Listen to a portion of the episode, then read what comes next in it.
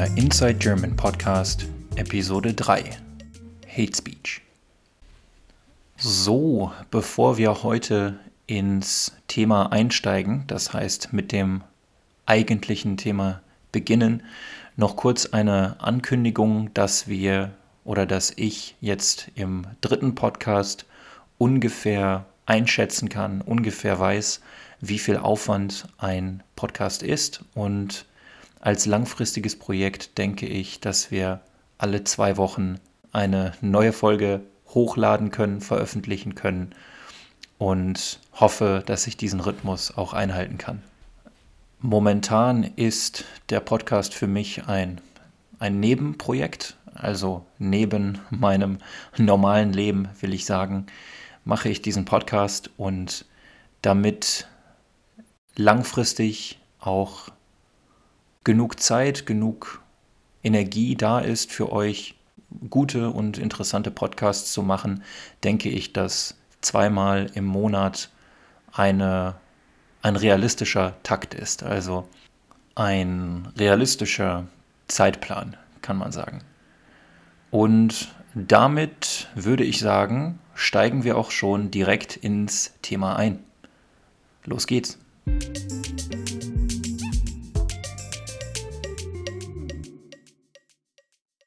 Heute, wie ihr vielleicht schon gehört habt, soll es um ein etwas anderes Thema gehen. Ein Thema, das sich von den vorherigen unterscheidet. Und zwar ist es Hate Speech, wie ihr vielleicht schon im Titel gelesen habt. Auf Deutsch würde man das als Hassrede übersetzen. Und als Sprachpodcast werden wir uns das Ganze natürlich auch von einer sprachlichen Perspektive ansehen.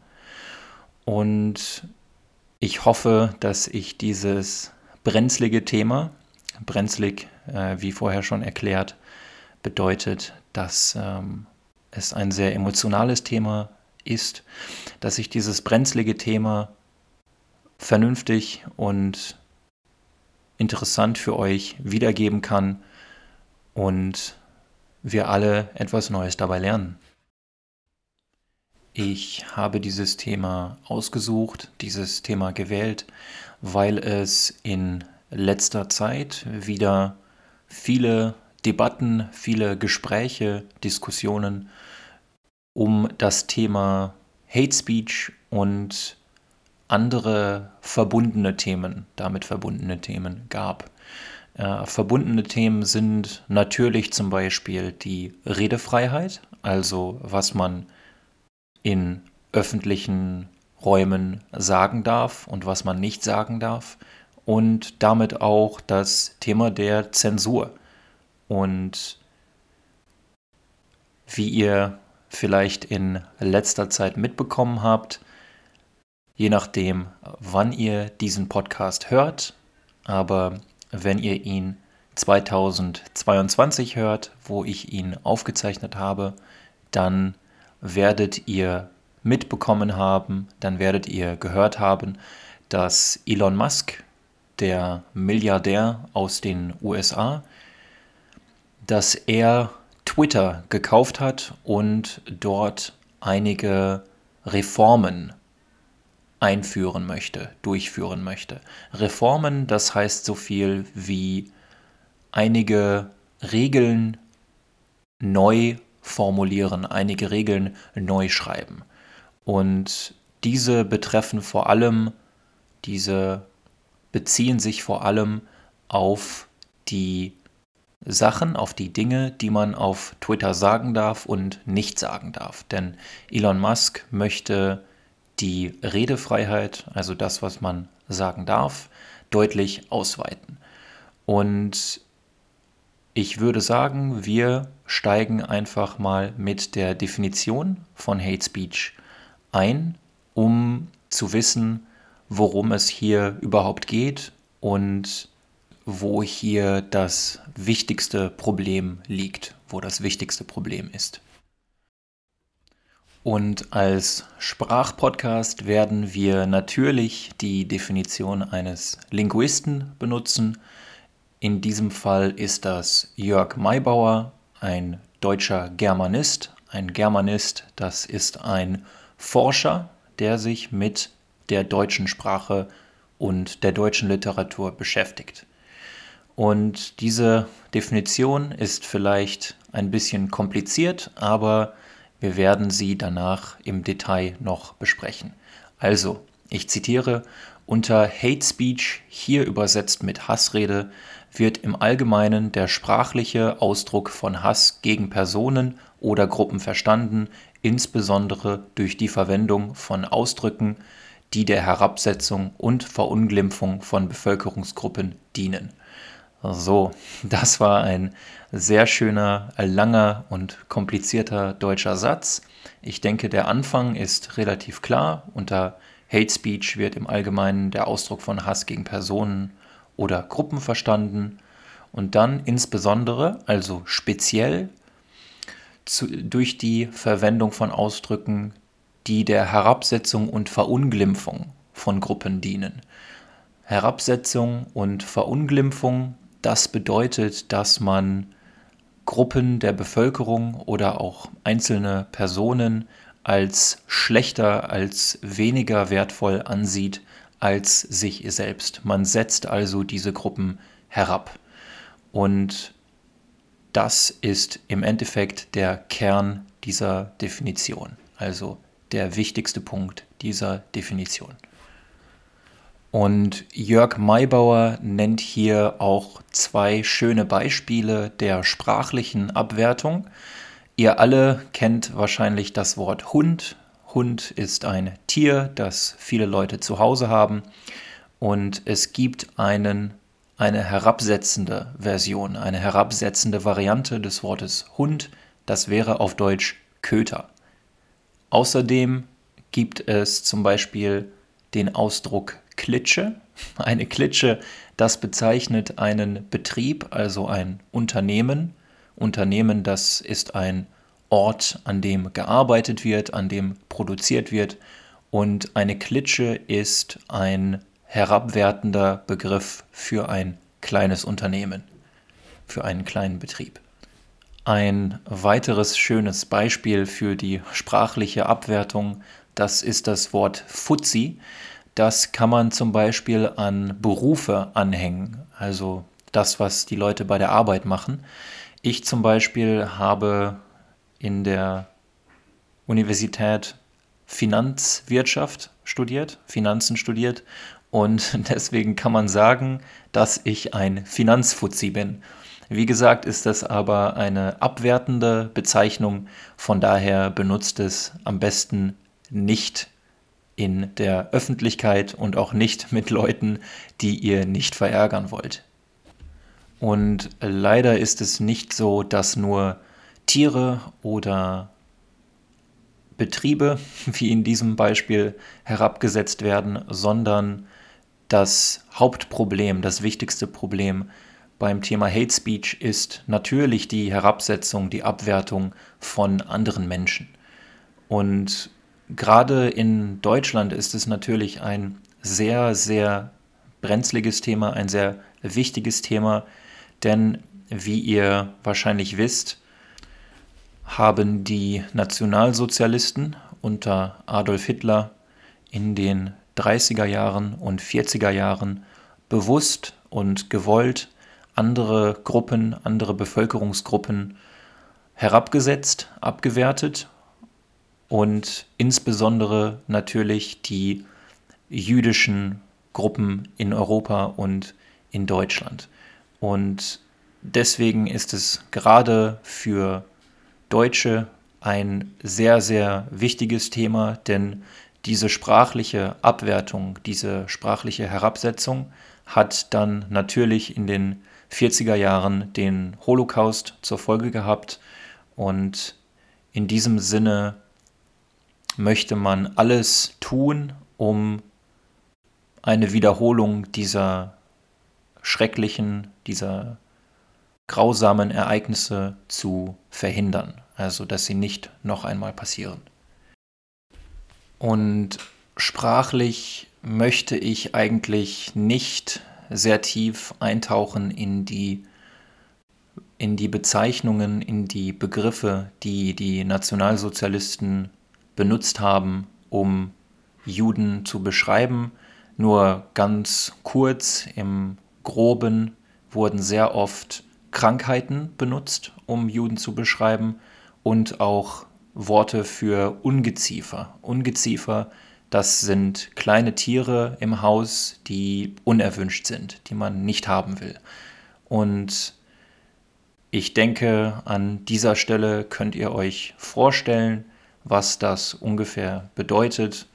Und ich würde sagen, wir gehen weiter im Text, denn die Details sind zum Teil sehr menschenverachtend. Menschenverachtend, das bedeutet, dass man andere Menschen nicht als, als gleichwertig ansieht, dass man sie nicht als Menschen ansieht und dass man ihnen ihre Menschlichkeit nicht, nicht anerkennt. Und ich denke, wir schließen die Klammer hier. Ich wollte nur diese Hintergrundgeschichte erzählen, diesen kleinen Exkurs erzählen, damit ihr versteht, warum Hate Speech bzw. Hassrede in Deutschland so ein wichtiges Thema ist.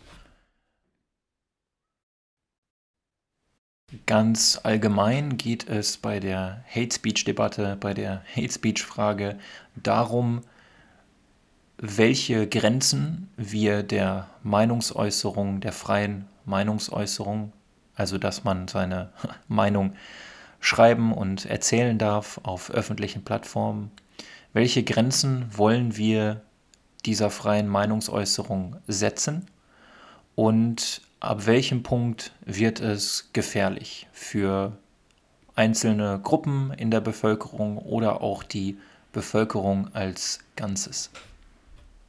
Im Endeffekt gibt es zwei Meinungen, die, die meinen, dass die Grenzen enger werden müssen, also dass weniger gesagt werden darf, und die, die meinen, dass die Grenzen weiter werden müssen, also dass mehr gesagt werden darf. Und beide Seiten haben natürlich interessante und vielfältige Argumente, zum Beispiel auf der Seite, die für Regulierung sind. Und diese Argumente schauen wir uns jetzt einmal genauer an.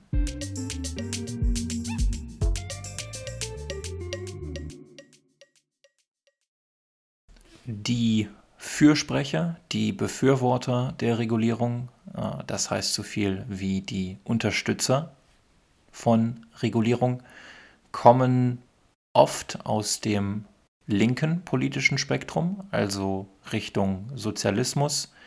Das ist aber nicht immer der Fall und da werden wir später auch noch drüber sprechen.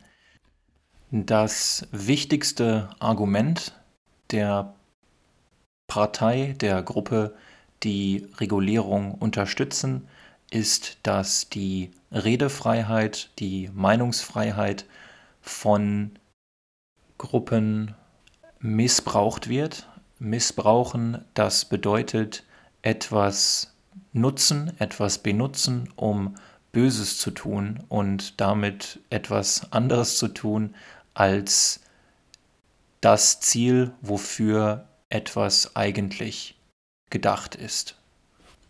Es wird gesagt, dass diese Gruppen die Redefreiheit und andere Freiheiten missbrauchen, benutzen, um die Demokratie und die Freiheit in Deutschland zu zerstören.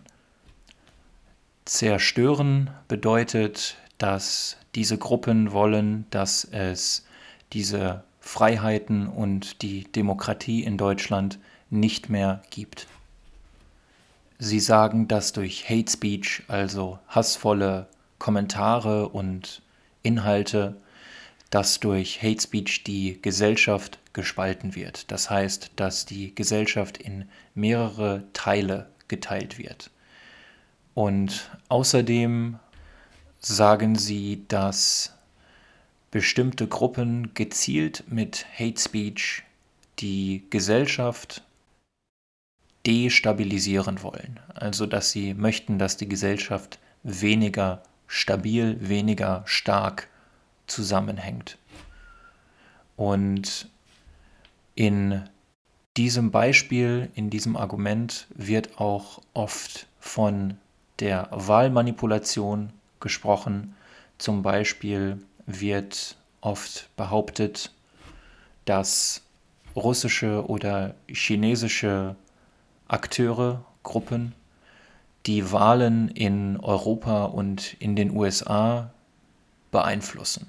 Und zwar so beeinflussen, dass es gut für sie selbst ist und schlecht für die Länder, die sie manipulieren.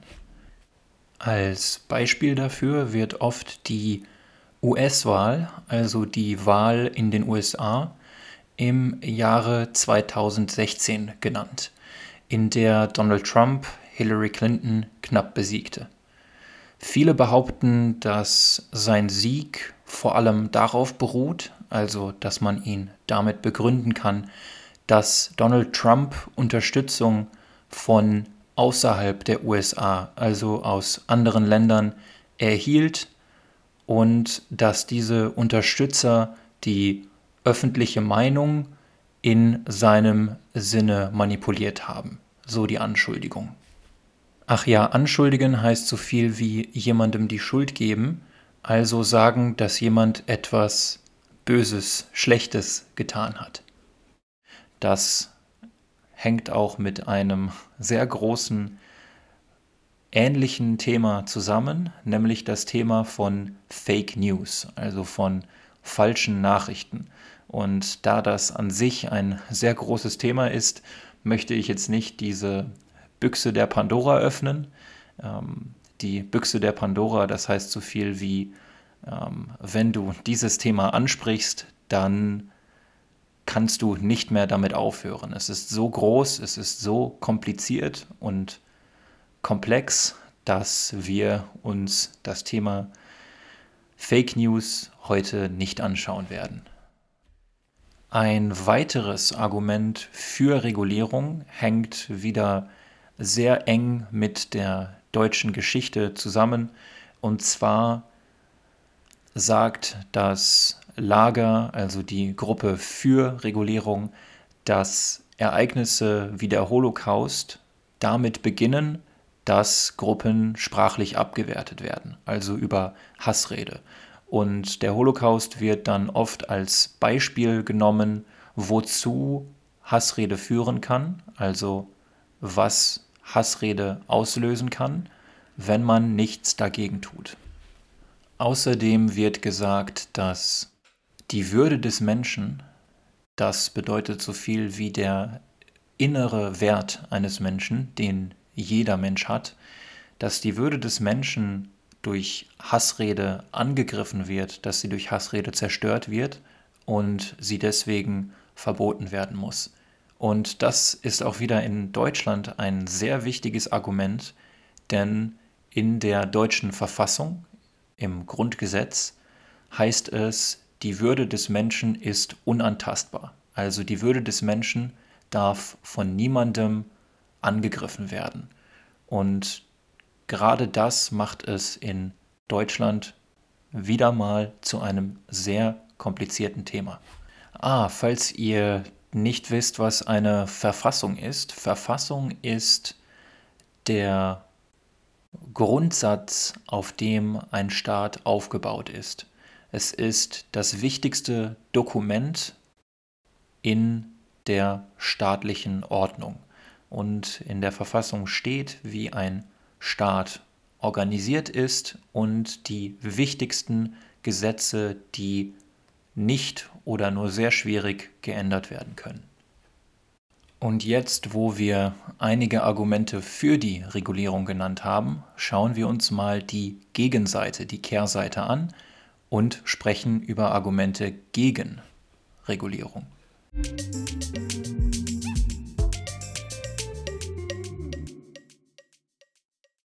So, ich wechsle für euch einmal die Seite und wir steigen direkt ein mit dem ersten Argument gegen Regulierung. Was oft von den Regulierungsgegnern als Argument gebracht wird, ist, dass Radikale in den Untergrund gedrängt werden. Untergrund, das bedeutet unter der Erde, sich verstecken unter der Erde.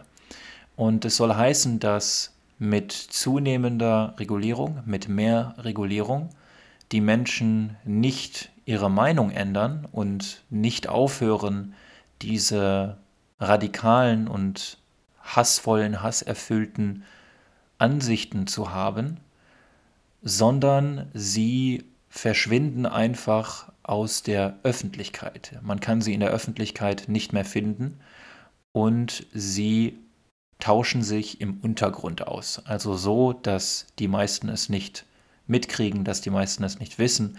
Aber natürlich sind diese Leute immer noch da. Das führt natürlich auch dazu, dass man mit diesen Leuten dann nicht mehr sprechen kann, nicht mehr diskutieren kann und auch nicht versuchen kann, sie von, vom eigenen Standpunkt, von der eigenen Meinung zu überzeugen. Und das kann unter Umständen dazu führen, dass diese Leute sich noch weiter radikalisieren, weil sie nur mit anderen Leuten im Untergrund zusammen sind, die die gleichen extremen Ansichten und Meinungen haben wie sie selbst.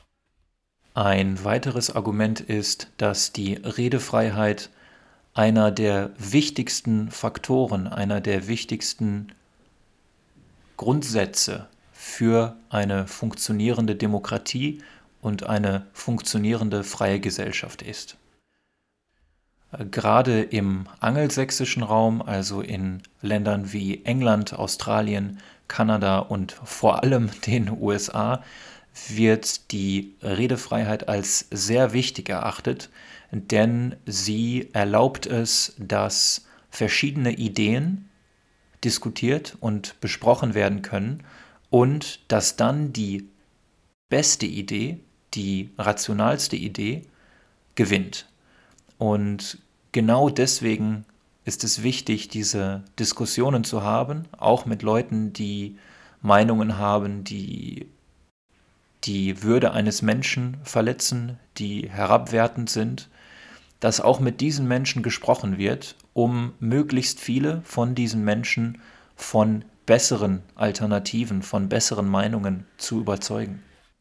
Die englischen Denker und Philosophen John Milton und John Stuart Mill bezeichnen diese Idee auch als den Marketplace of Ideas, also den Marktplatz der Ideen, wo verschiedene Ideen angeboten werden wie auf einem Markt und man kann sich zwischen den verschiedenen Ideen für die beste entscheiden.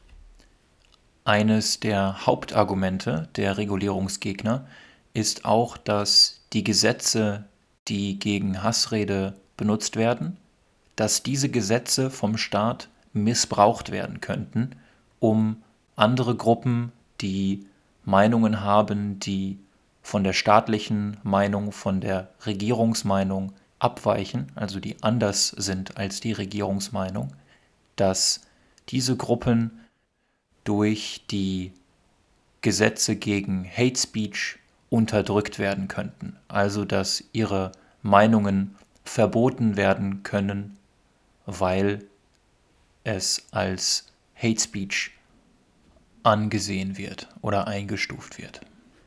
Man hat also Angst davor, dass der Staat diese Hate Speech Gesetze als Instrument, als Waffe gegen seine eigene Bevölkerung benutzt. Bevölkerung, das sind alle Menschen, die auf dem Gebiet eines Staates, eines Landes oder auch einer Stadt wohnen. So, jetzt haben wir uns beide Seiten der Diskussion mal genauer angeschaut. Natürlich gibt es noch viel mehr Argumente auf beiden Seiten, aber ich denke, wir können an dieser Stelle mal eine erste Bilanz ziehen Bilanz ziehen, das bedeutet so viel wie das, was wir uns angeschaut haben, was wir besprochen haben, zu analysieren und eine Schlussfolgerung daraus zu ziehen. Eine Schlussfolgerung Das ist quasi das Resultat, was wir zusammen erarbeiten hier.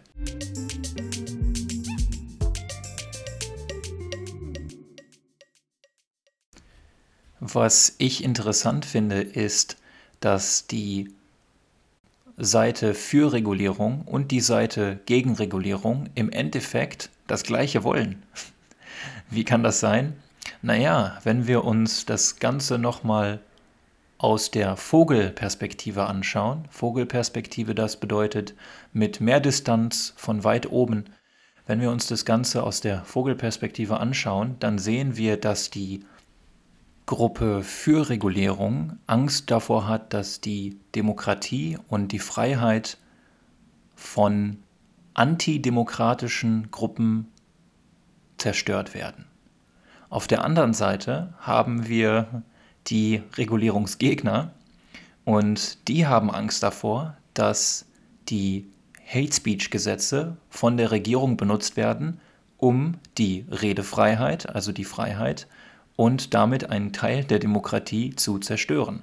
Das heißt, im Endeffekt sind beide Gruppen besorgt darüber, dass Hate Speech die demokratische und freiheitliche Ordnung zerstören kann. Und das finde ich an dieser Stelle sehr interessant, dass beide Gruppen im Ganzen die gleichen Ängste haben.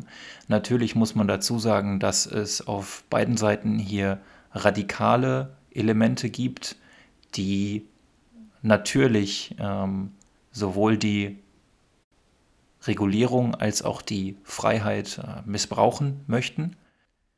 Ich denke, dass das auf beiden Seiten aber eine Minderheit ist, also eine sehr, sehr kleine Gruppe.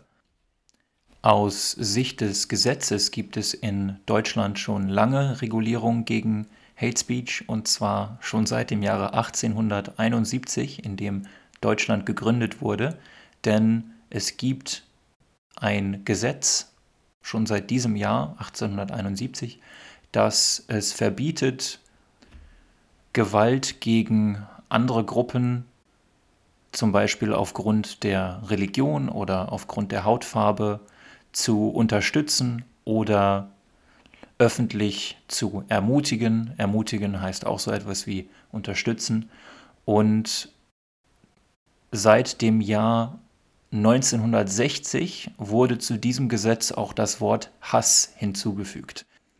Das heißt, dass sowohl die Unterstützung und Ermutigung von Gewalt gegenüber bestimmten Gruppen als auch die Unterstützung und Ermutigung von Hass gegenüber bestimmten Gruppen verboten ist. Generell denke ich, dass diese ganze Hate Speech-Debatte eher weniger ideologisch ist und es mehr darum geht, diese politischen Meinungen und Gesetze für sich zu nutzen. Das heißt zum Beispiel, als Rechtsradikaler wird man gegen Hate Speech Gesetze sein, die die eigene Redefreiheit einschränken. Man wird aber zum Beispiel für Gesetze sein, die die Redefreiheit von Linksradikalen einschränken. Persönlich würde ich sagen, dass wir die Grenzen der Redefreiheit und die Gesetze für Hate Speech so weit wie möglich und so eng wie nötig fassen müssen. Das heißt, dass wir so viel wie wir nur können erlauben und nur das verbieten, was wirklich gefährlich ist. Also zum Beispiel die Ermutigung von Gewalt. Ist es zum Beispiel Hass, wenn man die Handlungen, die Tätigkeiten bestimmter Gruppen kritisiert? Oder ist es Hass, wenn man einen Witz macht, der vielleicht politisch nicht ganz korrekt ist? Das heißt, die Auslegung, also die Interpretation des Wortes Hass hängt immer von der jeweiligen Regierung oder vom jeweiligen Richter ab. Und von daher gibt es dort eine, ein sehr großes Spektrum. Und wir müssen aufpassen, dass wir nicht zu viel mit diesem Begriff abdecken und er nicht missbraucht wird.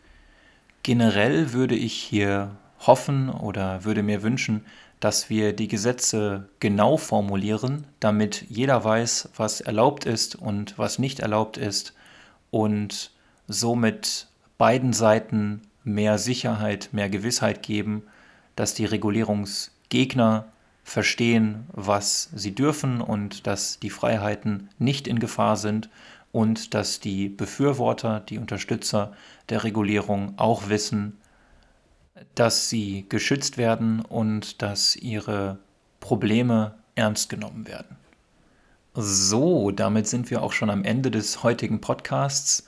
Ich weiß, dass das ein sehr emotionsgeladenes Thema war und deswegen habe ich auch versucht, es neutral anzugehen und beide Seiten zu beleuchten, beide Seiten zu zeigen. Und wenn ihr dazu noch Kommentare habt, dann schickt mir gerne eine E-Mail, lasst einen Kommentar da und wir hören uns dann in zwei Wochen. Bis bald.